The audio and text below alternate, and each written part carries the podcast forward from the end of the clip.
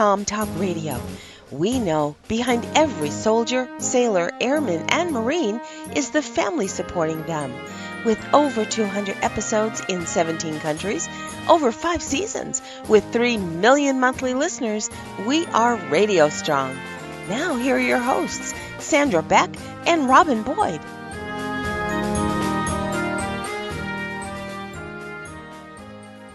Military moms, this is Sandra Beck, and I'm here with Robin Boyd. And Robin, I got to tell you, we have the greatest show today. We're going to be interviewing Andrew Whitman, Dr. Andrew Whitman, who wrote uh-huh. a great book called Seven Secrets of Resilience for Parents. And, oh, my goodness. That's got to be everybody's Bible. Oh, and navigating the stress of parenthood. Now, before we got on the air, you listened to me yell at my kids mm-hmm. Mm-hmm. because it's a Saturday morning and we're recording and they were fighting. You know, one locked the other one in the corner mm-hmm. and I had to take a phone away and it just never ends. The stress of parenting is so great. And his book, Seven Secrets of Resilience for Parents, is a great topic because so many of our military families, because of deployments, because of service time, whatever it is, or PCSing or whatever, single parenting is just almost every day. It is difficult, and I think our military families do have that extra amount of stress um, because we've said this before in many a show. Uh, not only does the service person serve, but the whole family serves, and there's added stress. There's added um, complications to every military family. Um, knowing that it's that there are guides or assistance in how to be resilient as you're parenting um, it, it's it's a wonderful uh, help to our families to have um, dr whitman on today it is because, you know, Rob, I look at some of the older parents and they're like, they get it more. They've been around, they've been it through, you know, like some things yeah. that freak me out. My older parent friends will be like, well, that's just normal. Like, okay, here's a perfect mm-hmm. example. We're trying to get on the air today and I'm working from home and there's a big thump upstairs. I'm trying to mm-hmm. concentrate and then I hear them screaming mm-hmm. and I go out and yell at them, you know, mm-hmm. I'm like, guys, I gotta work, I gotta, oh, and you're and I'm over here laughing. right, and then you're like, well, Stan, that's just boys being boys. it is to a certain degree. Certainly, there there have to be corrections. That's why they're children and we're parents. We do have to help guide them. This is appropriate behavior. This isn't. Um, and the, I think what's hard is in the moment, you as a parent are so exasperated because you have to deal with not only this issue but 12 other issues. I visited my daughter this past weekend. She's in her 30s and there was uh, a topic that came up and i said well you know do you remember when you were in the sixth grade? I said no to you for what they wanted to walk to kmart or something. And um, i said no they were these little petite girls walking down the street and even back then i didn't allow them to walk. And she was so angry because her brother and his friend could do that in the sixth grade, but they could not. So unfair. And now she, at thir- in her 30s, is laughing about that instance because she wouldn't have let a, a 12 year old do it either. but in the moment, that instance was so stressful. She was crying. I was heated. I was upset. My the rest of my day was wrecked. You can't focus on the other things in your life when you have this one thing that has just disrupted you. No, and you know, and it's always like Rob. We've been up since seven o'clock in our house, and we're doing mm-hmm. this recording at eleven thirty. Mm-hmm why did the fight have to happen the minute I say, guys, I'm going into my studio. I need to mm-hmm. record. I need you to be silent. I mean, maybe it was my fault for giving them the warning, you know. yeah. but you know, if you wanted to have this fight, why didn't they have it an hour ago or two hours right. ago or three hours right. ago? Like it just never works out, I think, for any parent. It's like a toddler, you know, my friend, she had one of those surprise babies at 48. Oh, yeah. And we were all getting ready for our 15 year olds to go to homecoming, and her mm-hmm. little toddler just all the homecoming pictures have this kid standing there in his underpants. Because every picture the mom tried to get of the couples, he would scream, he would run. And of course, you know, the dad's not home, so he's working and we're, you know, trying to juggle this thing and I'm holding him and he's apoplectic. So we decided, all right, well, the picture is going to be, you know, the two couples and Rowley in his underpants. And either you either show them from the waist up or you laugh at it 30 years later. Uh, you know and i think that's where resilience is so hard. You have to be resilient in the moment because like you right now you may have been upset with your your boys acting up but you now have to go back to your professional persona not your mom persona.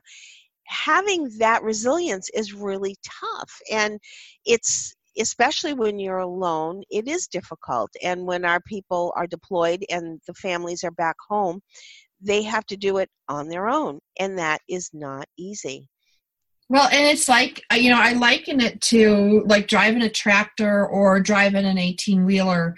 I've never driven an 18 wheeler, so I don't know, but I've driven tractors yeah. my whole life. So yeah you know that switching gears i actually make this yeah. mental thing in my head like i'm yelling at my kids right now and when i sit back on that desk i imagine myself shifting the gear and I, mm-hmm. sometimes i actually make that i'm like all right i'm going to sit down and shift into gears and i'm like yeah, now yeah. i'm in this mode um, but it takes practice it wasn't something that i knew how to do right mm-hmm. away mm-hmm. it took practice and you know you're going to get better at it and you'll be able to put stuff aside and i do think you know working with men my whole life and working with marines a lot mm-hmm. men are better at putting things in boxes than women as a general rule mm-hmm. and so one of the things that i learned from all my marine friends was that they just put it aside and i couldn't put it aside but i can make a box i call it my transformation box i learned this yeah. from dr joseph gallenberger on one of our shows and I just imagine picking up each of my children by the scruff of their neck and they're screaming. They're like, ah! you know, and I drop them in the box and I lock it shut. And the box looks like my grandpa's fishing tackle box. Like I have an image it. of it. it says yes. Bill on top because his name was Gilbert and Green. And then I lock it shut. And that not only makes me laugh, but it helps me kind of reset because I can take them out of the box later and deal with it and think about it mm-hmm. but not when I'm trying to juggle. Right, right. Um, it, it is so hard. We have to juggle so many things. We have to juggle our home life, we have to juggle work, we have to juggle shopping. I oh. mean, those are the things that are so difficult. Uh, thank goodness for uh, being able to do some shopping online. Um, and actually, uh, speaking of shopping online, that was one of the things uh, that we wanted to talk about today uh, because we have a sponsor today, Third Love. Um, is one of the companies that you introduced me to, Sandra. Um, and I hadn't done a lot of bra shopping online because who would think that you could get a perfect fit of a bra by shopping online. You figure, oh, I've got to go to the store. I have to go in. I have to get fitted. I have to deal with a pushy salesperson. Um, those are the things that make it all uncomfortable. So you settle for the ill fitting bra that you get on the clothes rack uh, on your way out of the department store. Um, but I have to say, uh, since you introduced me to Third Love, I, I can attest that Third Love knows that there is a perfect bra for everyone. So, right now, they are offering our listeners 15% off their first order. They uh, all our listeners need to do is to go to thirdlove.com slash mmtr as in military mom talk radio mmtr now to find your perfect fitting bra and they will get 15% off their first purchase. That's thirdlove.com slash MMTR for 15% off today. What a deal, Sandra. That's amazing. Rob, I've been wearing my Third Love bras for like 18 months, maybe two years. And I got to tell you, I love them. They are my total favorite bras because they, they're the most comfortable bra you'll ever own for sure. They don't have any tags. There's no itching. The straps don't slip and it's super smooth and lightweight. And I love the memory foam cups and I wouldn't have picked the right one if I didn't take their Fit Finder quiz. You know, over 10 million women have taken this quiz to date, and it's actually fun, and it just takes like a couple minutes to complete. And I found that breast shape matters when finding a good fit and even though i had the right band size i i got a different um, cup size than i normally would wear and it worked yeah. You know, Rob, a little bit more about the Fit Finder. It actually walked me through some things I never thought about. It asked me about the band in the back, like does it ride up or drop down? I'm like, huh. You know, do the straps slide to the right or the left? I'm like, huh. So mm-hmm. even if you're don't want a bra right now, go take the Fit Finder quiz because I did actually learn a lot about bras. The one thing I will say after having one of my bras for at least 18 months, I'm saying two years, but I'm not sure. I throw them in the wash. I don't always use a bra bag. I don't always line dry it. I throw it in the dryer when I'm in a hurry. Um, but I found myself pulling the same bra out of the drawer. Like I'm rustling around and I know I'm getting ready for work, so I'm looking for that one bra. And then I look for the right. other bra. And like when it's like, and I realized I'm wearing that bra more than anything else. And it didn't have an itchy yeah. tag. The biggest endorsement I can give for them is that it's like the most comfortable bra I've ever owned. I reached for it again and again, and it didn't fall apart because I've had bras that I really like. And as a single soul supporting mom, taking care of her 84 year old dad and working full time, I'm sorry, I don't have time to hand wash my bras. And right. it's just not always. And then my kids help with the laundry. So my bras go in and then they get shoved in the dryer. Like it's real. Like that's real life yeah. for me. Yeah, absolutely. I think one of the reasons why they do fit, I mean, they just added 24 new sizes, making them the industry leader with uh, a total of 70 sizes. Wow. They have 70 sizes some and the 70 because uh, many of them are half sizes. No woman is the exact same. If you're a 36 and i'm a 36 we're not going to be the same size. We're still going to need a different shape or a different cut. So with cups from a to h and bands up to 48 that means that every woman is going to get a bra that is going to be just like a custom sized fit for her. Well and look at you and me. I'm five eight and you're how yeah. tall four eight. we're a full, and I wear a 36C. Yeah, and I'm a double D most of the time. And this is one of the things that the Fit Finder did. They ask you, what have you been wearing? What has bothered you with what you were wearing? Does does it ride up? Do the straps slip down?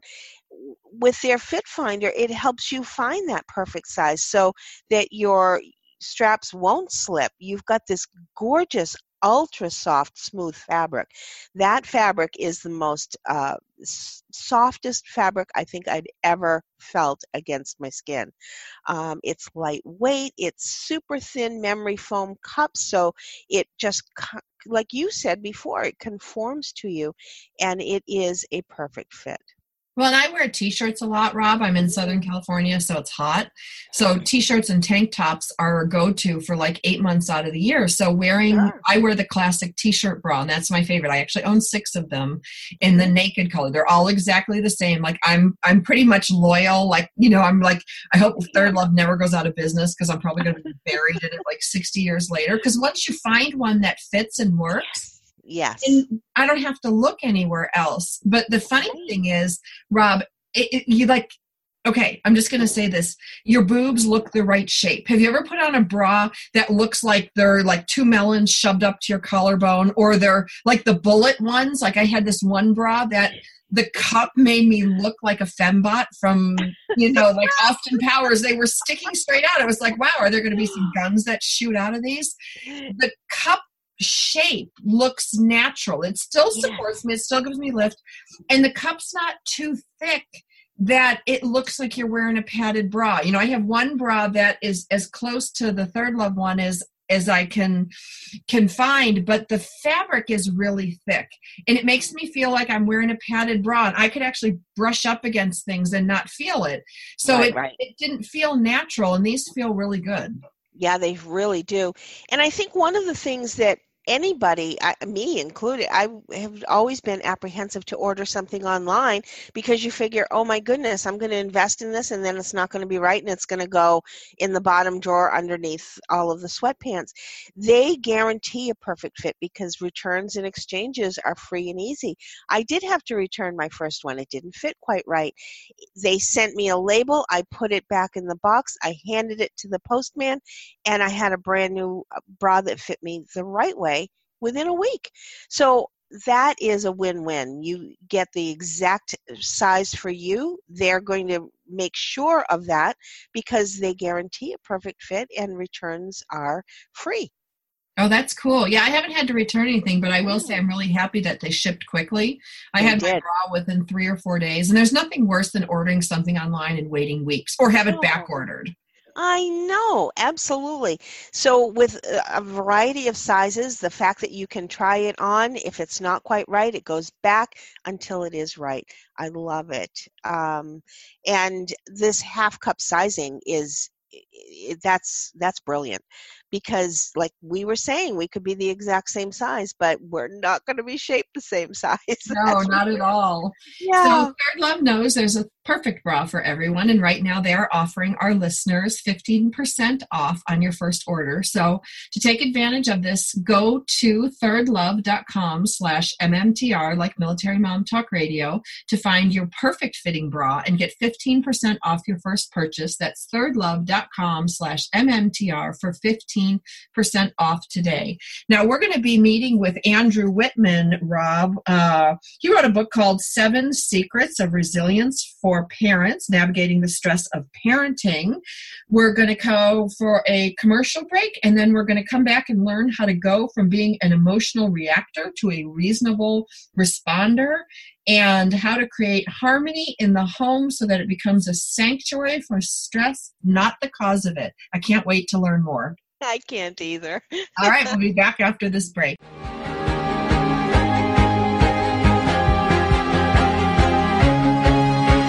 Are you a dynamic woman? Sandra Beck and Linda Crater host Dynamic Women Talk Radio, bringing lively weekly shows in a roundtable format with influential guests from around the globe. This amazing tribe of diverse and accomplished women share their candid views on topics such as reputation, handling rejection, loyalty, what is sexy, overthinking, blended families, and much more. Discussions are joyful, with freedom to address topics from various perspectives with candor, respect, and no judgment. These are the conversations you wish you could have with all your family and friends. Dynamic women have lived their lives boldly with unexpected and sometimes undesired turns in the road of life.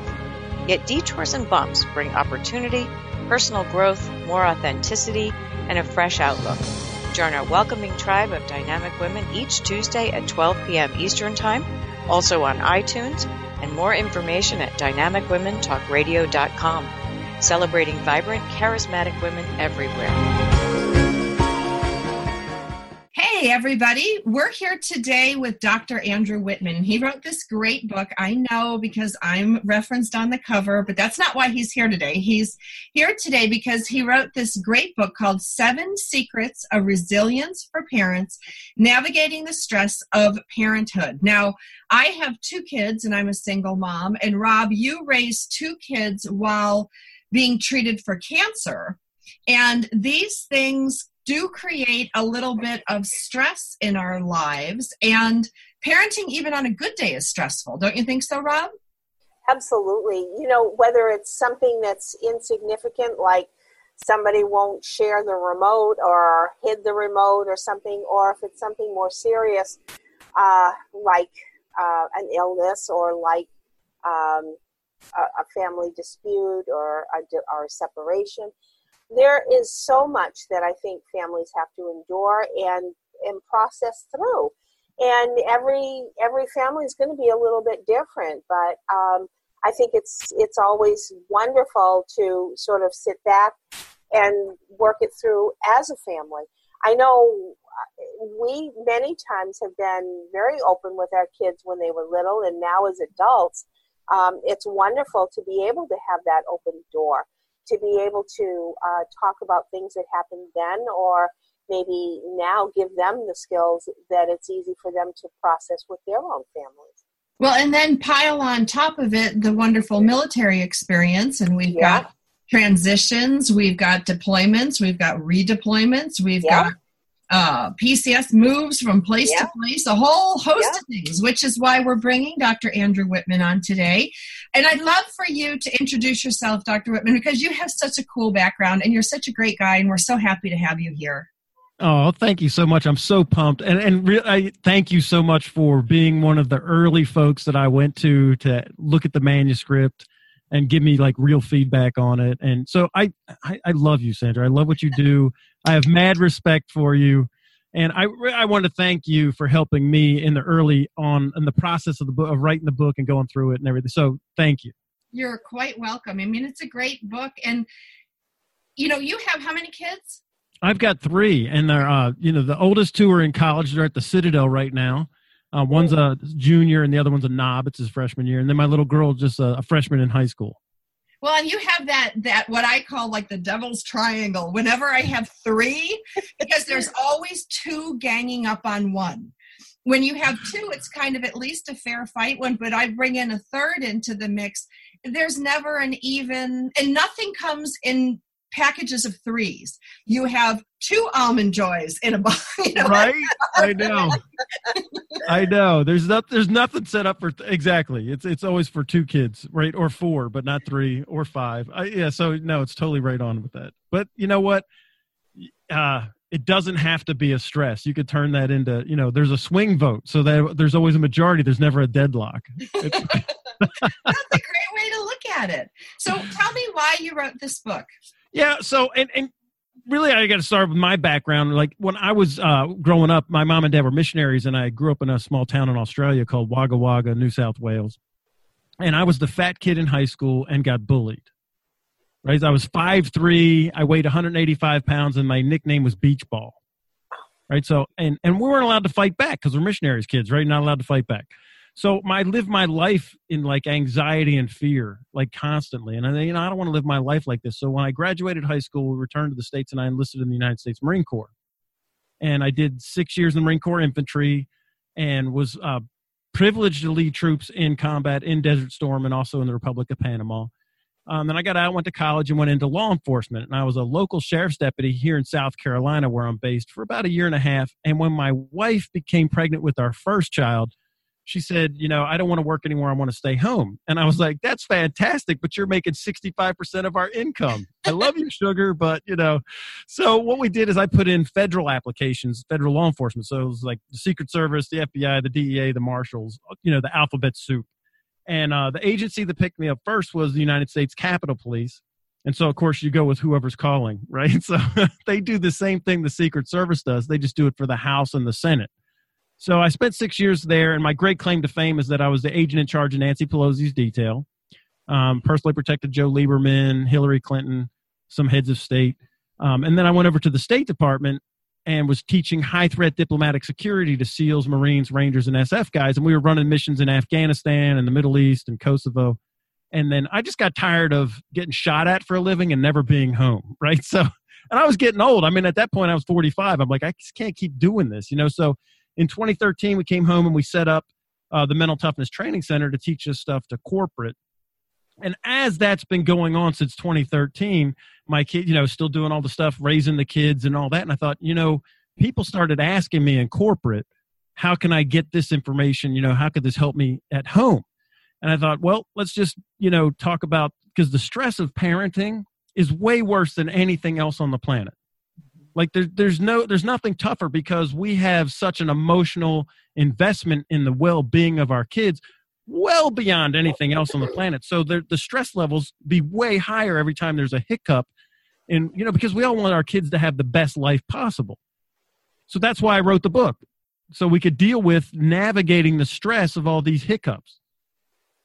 Well, and don't you find that, you know, like I had two preemies, and so you know, I had these little balls of human that come out and they're hooked up to all these different wires and stuff. And it, it, that was the point at which I realized I'm a new parent, but I'm not even close to being a resilient parent. I can handle a lot of things, but I didn't know how to handle, especially all the feelings. Like that's what you're talking about, that emotional right. involvement you have with your kids that just really kind of it kind of screws everything up, especially if you're used to being like me. I'm going to look at this empirically. I'm going to look at the data. I'm going to make the decision, and then my kid throws up. Like,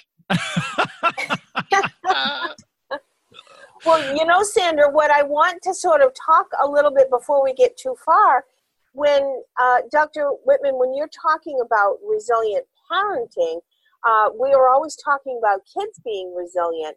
But what are you saying about parents being resilient? Because I think that's where your operative word is the parents being resilient. right. You're, saying. you're so right Rob, because that's we all know kids are resilient. So what happened to us parents? Somehow yes. we lost touch with it, right? Yeah. We had that yeah. when we are little. Right. So mm-hmm. this is my whole my whole premise is that we do have it. Every human being has resilience when we come out of the birth canal. It's it's part of the DNA. But at some point we stop learning how to tap into it and deploy it when we need it. And so, and as parents, because of all the stress and the washing machine of life, right, where you're on that spin cycle and then, the, you know, chug, chug, right, that stuff happens, we tend to forget how to tap into it. Like almost as a child, we instinctively tap into it. As a parent, we lose some of that. And that's what the book is, is like a step by step process to walk you down the path to get back in touch with what's already on the inside of you. You already, every parent is resilient, guarantee it. There's, it's part of the human DNA. You just got to learn to tap into it. It's like a muscle. It gets better and it gets stronger. Yeah. You know, the parent that I was 10 years ago, you know, and I went through seven years of divorce court and all mm. sorts of different, you know, what I call nonsense now. But you also have to know yourself. And that's one of the things that really came out in your book, Andrew, is is one of the big secrets is knowing yourself Absolutely, and that's really that's the really the beginning of it, and that's what we talk about in the book is having an internal identity, mm-hmm. not a label of because a lot of times this happens. Uh, it, it's a shortcut. I'll tell you, it's a mental shortcut to take on a label as a role and then as the identity. Because people will tell me what they do for a living as an identity. Sometimes, you know, I'm the EVP of this corporation, or I'm a sales rep, or I'm a cop, I'm a SEAL, you know, I'm a Marine, and then also I get the parents, right? I'm a dad, I'm a mom. I always kind of like cringe a little bit when people tell me their identity is being a mom or a dad. Those are roles that you play because what happens when the kids go out of the house? Then we're setting up for a big stress, and we ever say, "Oh, the empty nest syndrome." Not a problem, right? When you know that your identity is not being the parent, your identity is those internal qualities and characteristics that are eternal, like they never go away, no matter how old you get or where you are in life. All right, so I'm going to throw it back at you, and I'm going to say, then who are you? Because if you say, you know, like, are you soccer dad? Are you best author? Are you Mr. Hallmark Channel? Going to smile for the camera? Like, who are you? Oh, look at you making fun of me on my Hallmark Channel show. Uh, that's so funny. No, so I always say this is my, and I teach people um, to put it in a statement that's a one single sentence, very short. So my identity statement, this is who I am, no matter what role I'm playing, is I'm a man of excellence who always keeps his word. So whether I'm being a dad, a CEO, an employee, a little league coach, uh, a husband, whatever it is, I'm a man of excellence. It means I always have to give maximum effort, right? I can't just be lazy and I'm just not going to give what I call half stepping, right? I'm not going to half step. And then I always keep my word. My kids love this when I said we're going to Disney because that meant we're going to Disney, right? And then I opened up my wallet. The mouse took out the next five mortgage payments, and we all had a good time, right? So that, it was great. Uh, but when I tell them you're grounded for three weeks, they don't like it that much because they know that when I say you're grounded for three weeks, it's three weeks. There's no mercy, baby. I love you, but we said three weeks. Yep. Well, and I think that's such an important thing because I always say to my kids, you can take my word to the bank and cash it. Yes and you know but that with that great power comes great responsibility because if you lay down that law you got to be able to like right now we have this thing in my household where both kids were sassing back at me and we had a bad weekend and my dad was moving back in you know for the winter months and and they were supposed to do their chores. They didn't. So i levied a bedtime. I ratcheted back their bedtime which they hate an hour earlier and it's it's right there on my fridge because i need that reminder I have one of those dry erase boards, and I'm like, yeah. Oh, their bedtime is. And if they violate it, they tack on an extra week. I love it. so and this is and this is where stress levels go up as a parent right when i say stuff that i don't really mean and the kids know like never will you hear me say i'm not going to tell you again because you know we all know you're going to tell me again brush your teeth i'm not going to tell you again of course you are why would you ever say that right or there's no christmas or birthday presents this year well that's just a lie you know you're going to cave so why never do that right so it, it also regulates your response your emotional response to whatever the frustrations are, right? So I'm always going to give them my word. And again, I have to keep it. That means I, I make sure it's measured when I give it.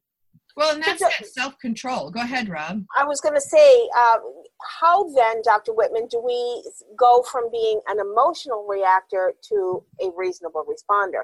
Because there are those days that we are totally just knee jerk reaction. All right, you guys have got me to my limit.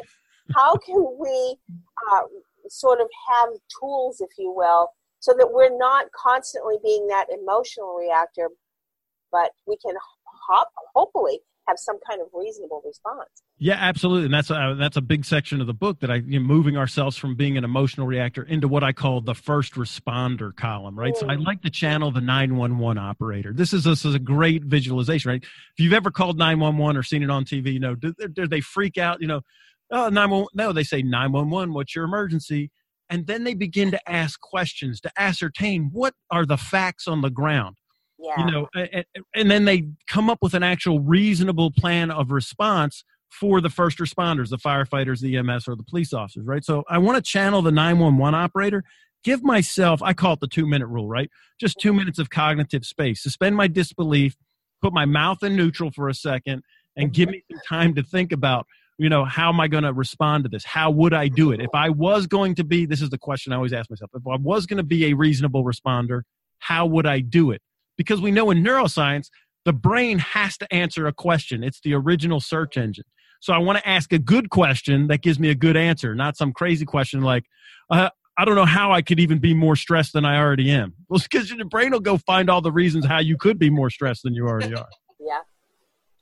Well, and don't you think, Dr. Whitman, there's great power in the question? I think I learned this from your first book, um, or maybe from one of our interviews. But there's great there's great piece or information in the in the power of asking the question why. Like I have found, I'm raising two boys. My 85 year old dad lives with us, so we got a lot of male energy in the house. So you're raising three boys. I'm raising three boys, and there's a lot to be said about the male decision making model versus the female to yes. be fair. Yeah. So asking my kids why they did something usually will help me calm down a little bit when I understand what they were thinking. Now, it's one thing to pull an eraser out of your brother's ear and go, What were you thinking? Right. It's another thing to go, Why is the car parked over here and the keys, you know? And then, you know, my son told me, you know, a coyote came, so I ran after it with a stick so it wouldn't get Nugget. Okay. Right. Fair enough. That's good. Right. So we all, and that's that's a human. It's it's inborn in us that we want to because there. If there's a reason why you did something, then we know. Okay, at least they thought about it.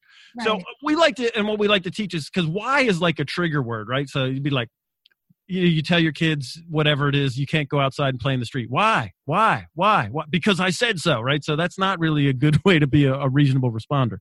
So what we want to do is take the word, the trigger word, why, and I'll ask them this I'll say instead of saying why did you do that, I'll say I know you had your reasons. Yes. Do you mind me asking what they are? Right, so I'm taking the why out of it and I'm making them think what are their reasons. I didn't say they were good reasons. I just know you have reasons, right? So I'm going to give them the benefit of the doubt that they actually have reasons, and then ask them, "Do you mind me asking what they are?" Mm-hmm. So I'm see when I'm doing that, I'm de-escalating the whole thing, even with the eraser in their ear. Listen, I know you have your reasons for sticking the eraser in your brother's ear. Do you mind me asking what they are? I mean, it's almost humorous, which kind of takes that that uh, the edge off the whole thing. Well, and you know what he said? I wanted to see if it would fit. Well, uh, you know, it's scientific method. Future Props engineer. For, you know, curiosity. physics lesson 101. but it's physics, you know, it's but the I think the point is is too is about having a relationship with your kids, building that relationship so you can ask some of these questions without it blowing up. And I've worked really hard working on relationships with my kids. I've asked both of you over the years for help in developing relationships with my kids because it's not they're not employees and i wish they were. Right. You can tell them what to do and they have to do it or they don't get paid. So it's a little bit different finessing as a parent and i have found that i bring my parenting skills to work and my management skills come home. There's a lot of crossover yeah, a ton, and that's why we spend a, uh, quite a bit of time in the book on being uh, influencing them, right? So I don't want to, you know, in, in the difference between leadership and management. And we start off with like when they're little, you have to be a manager, like because a manager runs the trains on time. They don't ask the conductor, "Do you like the schedule? What do you think of the schedule?" Right? And so what we know is, as the kids are preteen years, especially, they don't have the cognitive processing. The uh, the prefrontal cortex is not the executive functions aren't there yet. So I have to just tell them, here's the schedule, here's the bedtime. As they grow into that preteen to teenage years, they begin to form that what I call the critical thinking skills. They can begin to get the influence, and that's when I want to start leading them and guiding them, not just telling them this is the schedule. I want them to have input so that they begin to feel like they have ownership of their own course of direction. Well, because you won't always be with them you know that's the one thing like i'm in a divorced household so the kids go over to their dads and i need them to think like i have needed them to think and reason from day one because i'm not there to hold their hand but you know kids go to school and kids go to visit their families and friends and you right. need your kids to think yes and and, and if you and here's the the greatest thing that we found out about the human machine is that we learn best by imitation mm-hmm. So if you think and you act as a first responder, your kids will imitate that and also like almost magically. Like you don't even have to sit down and teach them this is what a critical thinker is. If you just act as one, they're going to mimic that behavior. And then because it's monkey see, monkey do, literally monkey see, monkey do. We even name a study in there um, where they they take primates and kids that are two and a half years old and they, you know, chimpanzees and orangutans, and they walk them through this cognitive processing and see the difference, right? So it really, I mean, it's that simple. I mean, it's, but we already know this, but then doing it in the heat of the moment is where the rub is, right? I can honestly attest to that in that my kids are now in their mid 30s and I am seeing them do with not only the children that they interact with every day, but even other adults. I'm hearing, I'm seeing a mirror image. when my daughter opens her mouth at a meeting, I know where that came from.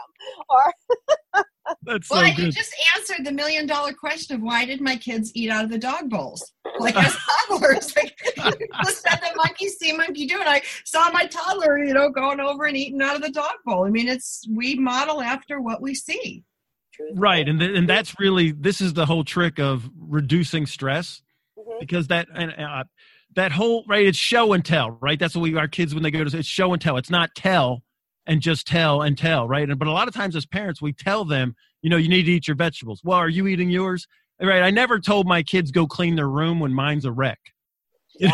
right? Yeah. So, uh, because it just doesn't, uh, kids can spot that five miles away, and then the stress levels go up. You lose credibility as an influencer.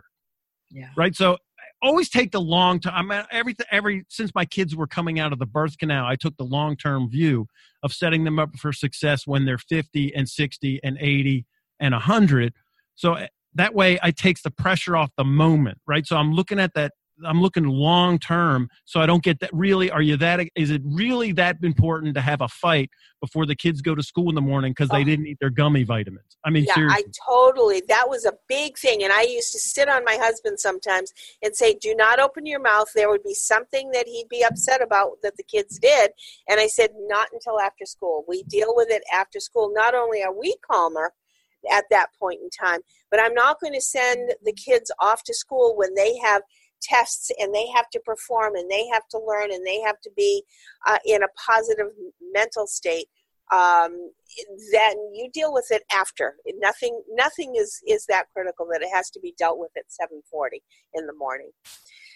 You know what i was going to ask though? One of the things that i was somewhat of a proponent of was to discuss with my kids if there was an issue if there was something that either a behavior that i was trying to help them work through or something that I was struggling with, how much, and of course it's always age appropriate, how much, Dr. Whitman, do you sit and say, as an adult to a child, I'm having trouble making a decision with this. Let's see where we're at. And of course, that's sort of, it could be anywhere. But there were times that I, I couldn't give a total answer or a punishment because we had to work it out. Right. And I always want to get more information, more facts, right, before making a decision. And I'll, I'll say this you know, what we know about how the brain works that we take in 11 million bits of information per second, and only 126 bits goes to our conscious mind for action. The more streams of 126 that I could get into the discussion, the more we tap into everyone's genius, right? So I want to know, even my two year old, if they have some uh, opinion on something, I want to hear about it because it's from their perspective, from their eyes. I'm not seeing, I don't remember what it was like to be two or four or six or even a teenager because I'm, you know, I'm 51 now. I can remember it, but I'm really not emotionally that into it right now, right? Because when we have that space, what's that? Hindsight is always 2020, and I don't have the emotions and the hormones raging. So I want to know what the and what they think not always that you know are we going to do what you're saying what your opinion is and your opinion might not be right but i'm going to validate your right to feel that way i'm never going to say you shouldn't feel that way like you know what i mean like so why, who am i to say they shouldn't feel that way right now i'm going to guide them in the direction we want to go but i still need to hear where they're coming from no matter really what age but again age appropriate i'm not, I'm not going to talk mm-hmm. about sex drugs and rock and roll with my five year old you know what i mean but right, my right. year old i did have the conversation of listen we all do dumb stuff.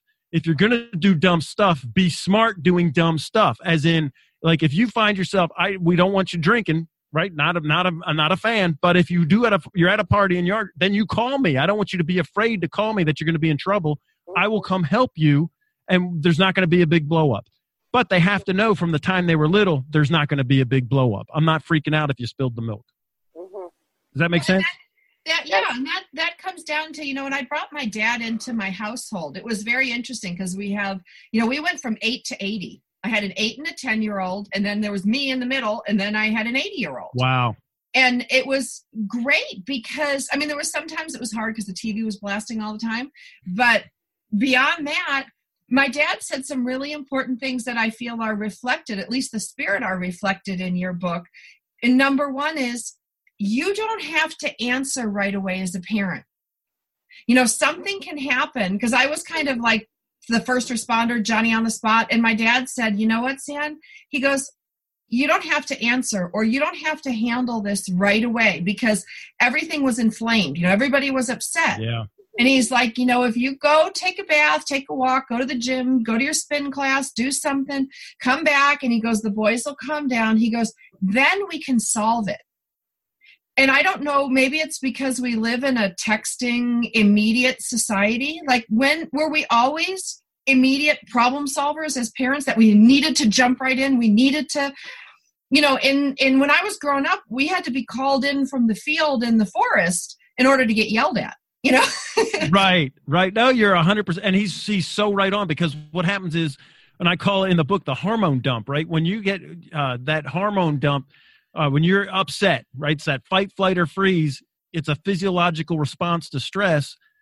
Uh, and then you can't be rational for 20 minutes. So it takes 20 minutes for those hormones to get out of your system. So you do need to go for a walk or go to the gym. Or, and what you said was right. I remember when I was little, we wanted to make cocoa. You had to stir it on the stove and do it on low because the milk would curdle. Now it's just like microwave. It's, you know, a minute and a half isn't fast enough. You know what I mean? So I think, yeah, technology has kind of closed that gap and and it's keeping us from that space of 20 minutes to let the hormones go out of our system and we're not emotional reactors. Mm-hmm. But don't you also feel that by doing that, you will resolve it as opposed to put a band aid on it and then be resentful, and then it's going to come up a month later because something mm. insignificant is going to happen, and you are still harboring all of that stuff that, or the kids could be, that never got resolved back when it should have been.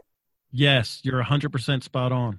And then then then you get this that, that kind of resentment and that resentment turns into bitterness and bitterness right turns into contempt and then the relationship is almost beyond repair. Right.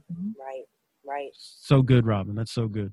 It's like Tara Kennedy Kline has a great line. She says, Your kids don't have to love you, but they don't have to hate you either.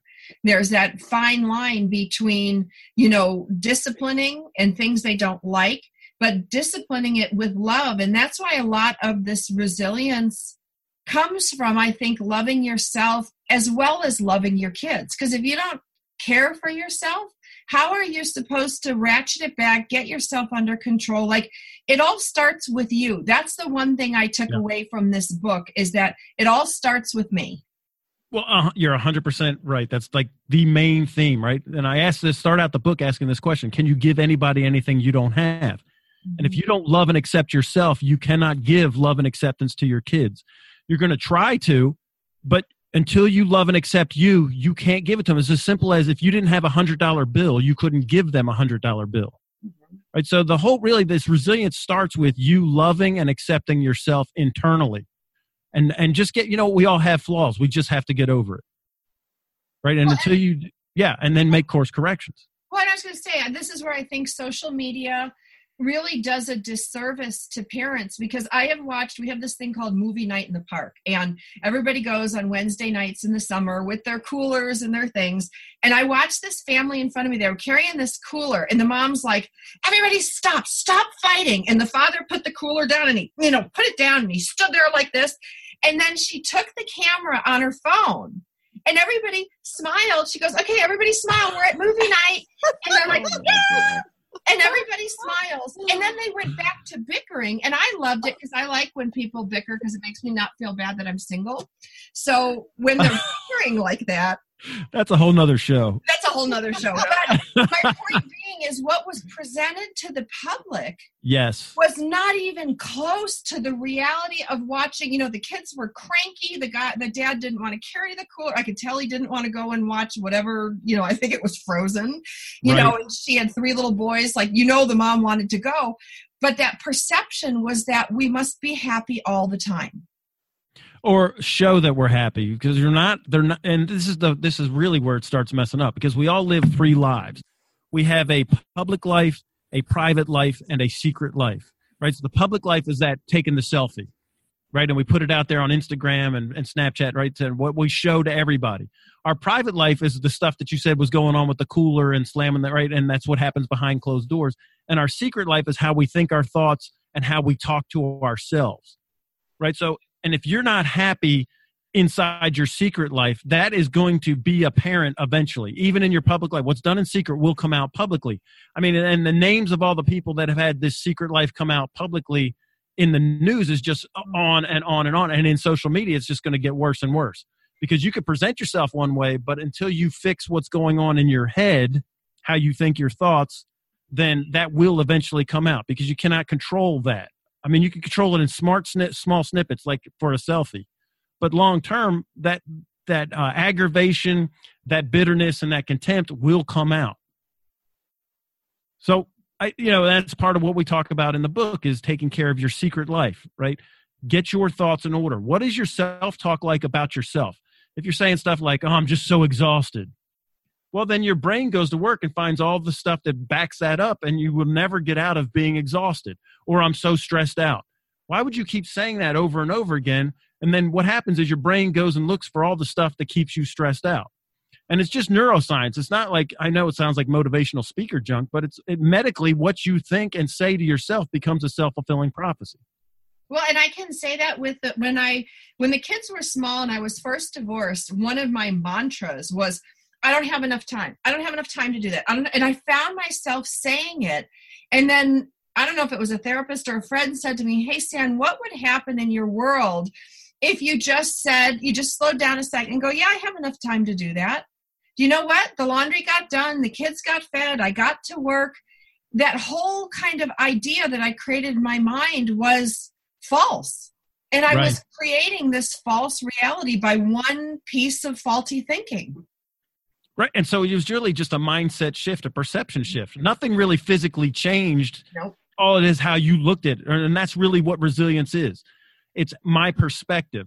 I just had somebody ask me, you know, uh, one of the comments on we had a uh, Yahoo News article go out about the book, and then one of the comments was like, "Oh, I make so many sacrifices as a parent. You know, I've sacrificed career." And so they asked me, "Do you make?" Sac-? I'm like, I never one time looked at it as sacrificing. I looked at it as investing in my kids, right? So, and it's this perspective shift. Yeah, I might not have, you know, bought whatever newest toy for me, but I got uh, something cool for their education, or I put it away, right? So that's not a sacrifice; it's an investment. Nothing's really changed. It's just how I'm looking at it. But look at the emotion time. of those two words. Oh my gosh, sacrifice, what about time? Right, sacrifice versus investment. Sacrifice, you're like, oh my God, I'm a martyr. And right. investment is like, hey, I'm smart and savvy, I'm doing the right thing. Yes.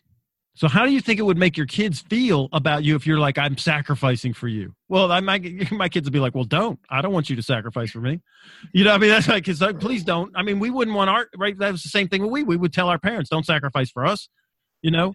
Um, so, but that mindset shift, I think, and same thing with what you said, around the time. Like I never thought that spending time. And here's the thing: I've got literally uh, 18 years maximum. I really think it's like 15 to 16 years of time to influence how my kids, what their value system is, what they think. Right?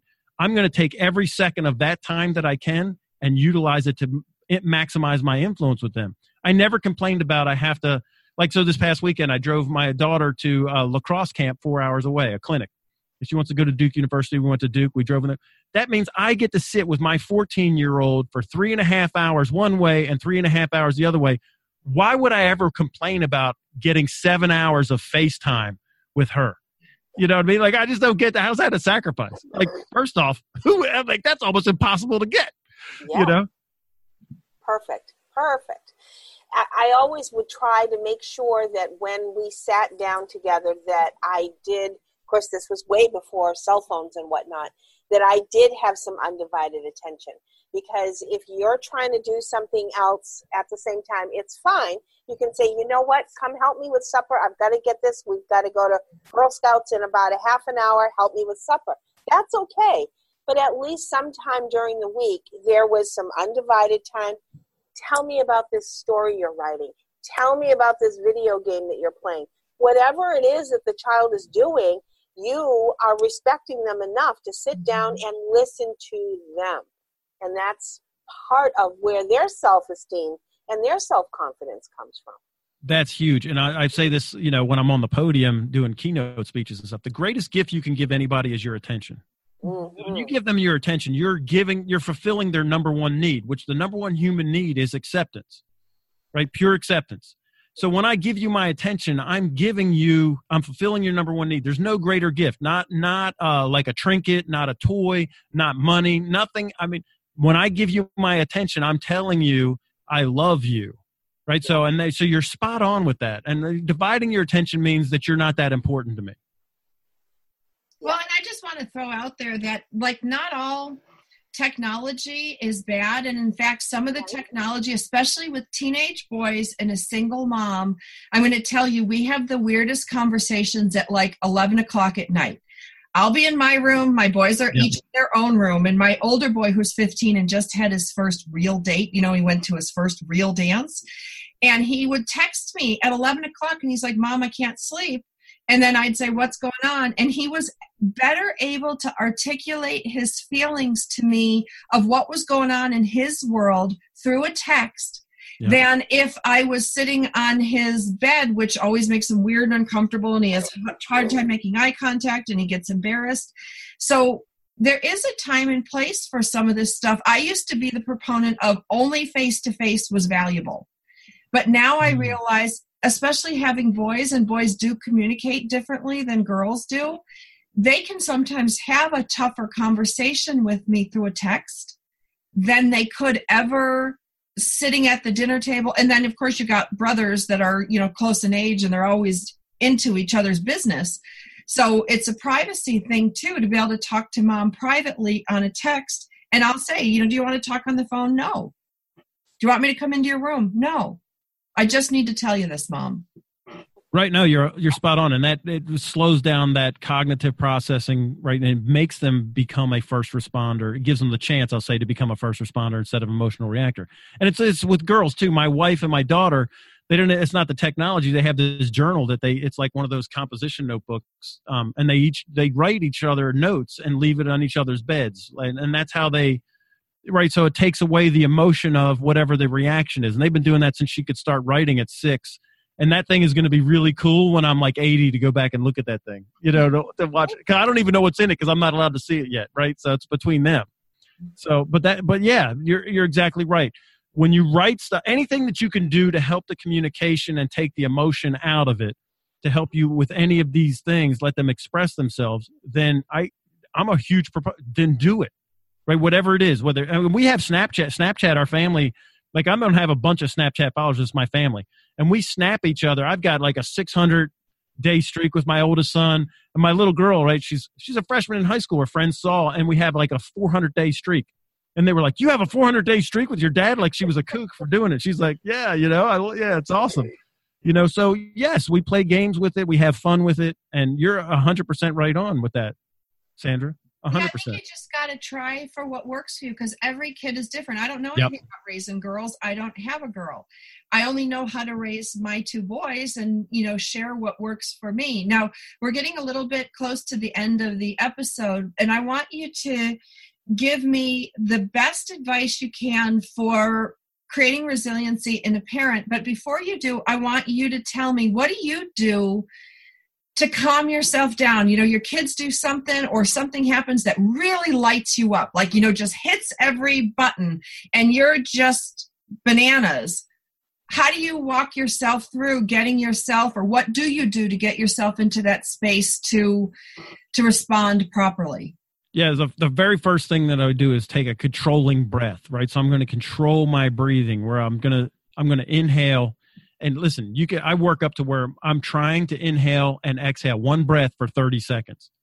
Right? So that means I'm inhaling for 15 Yeah, I'm inhaling for 15 seconds and then I'm exhaling for 15 seconds. Almost impo- right? I mean, you could do it because I've worked myself up to it. But when you're concentrating on that, there's no way that you could think of anything and it gets everything to slow down. Even if it's only you think it's 30 seconds it's probably only four but you're concentrating on that physical right? So that's what i call biopsychology right? So that's where i'm getting my body mind and emotions to act together. So i give my body something to do other than run my mouth and explode emotionally. So when you're i'm concentrating on counting on the inhale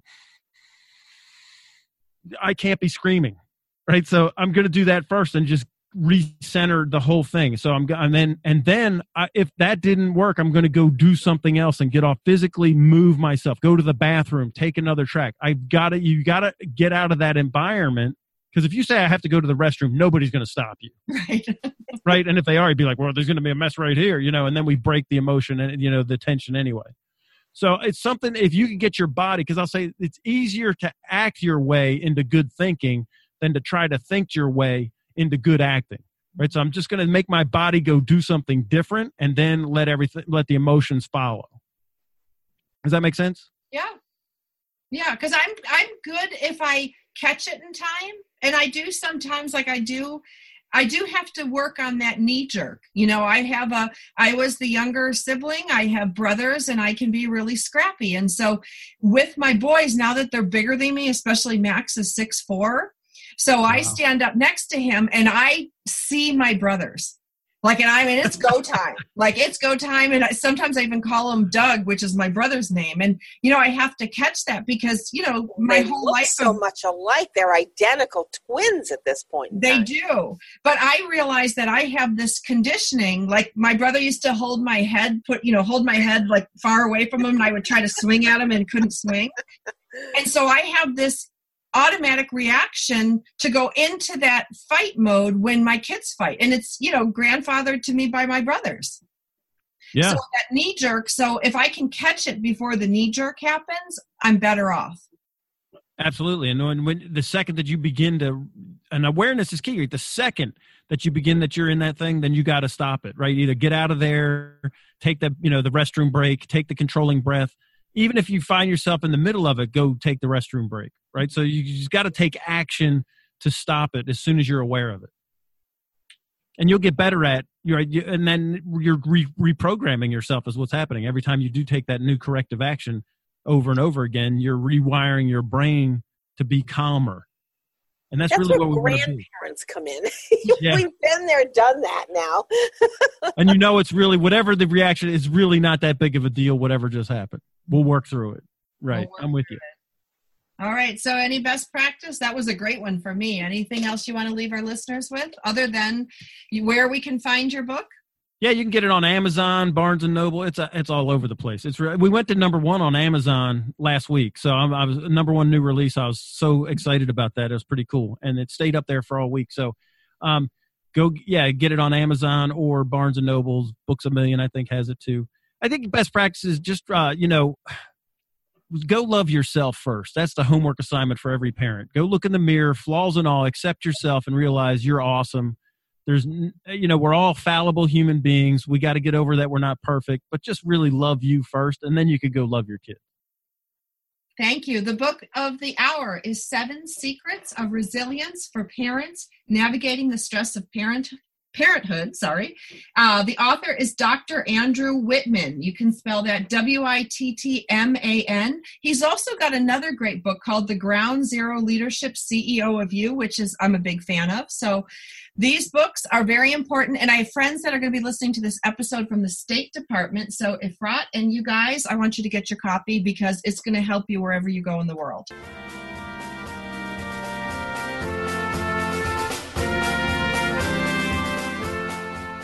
Thanks for spending time with us today on Military Mom Talk Radio. We've got more than 200 episodes available to you anytime on iTunes or at our website, militarymomtalkradio.com. Find us on Facebook or Twitter. We look forward to another great conversation with you on Military Mom Talk Radio.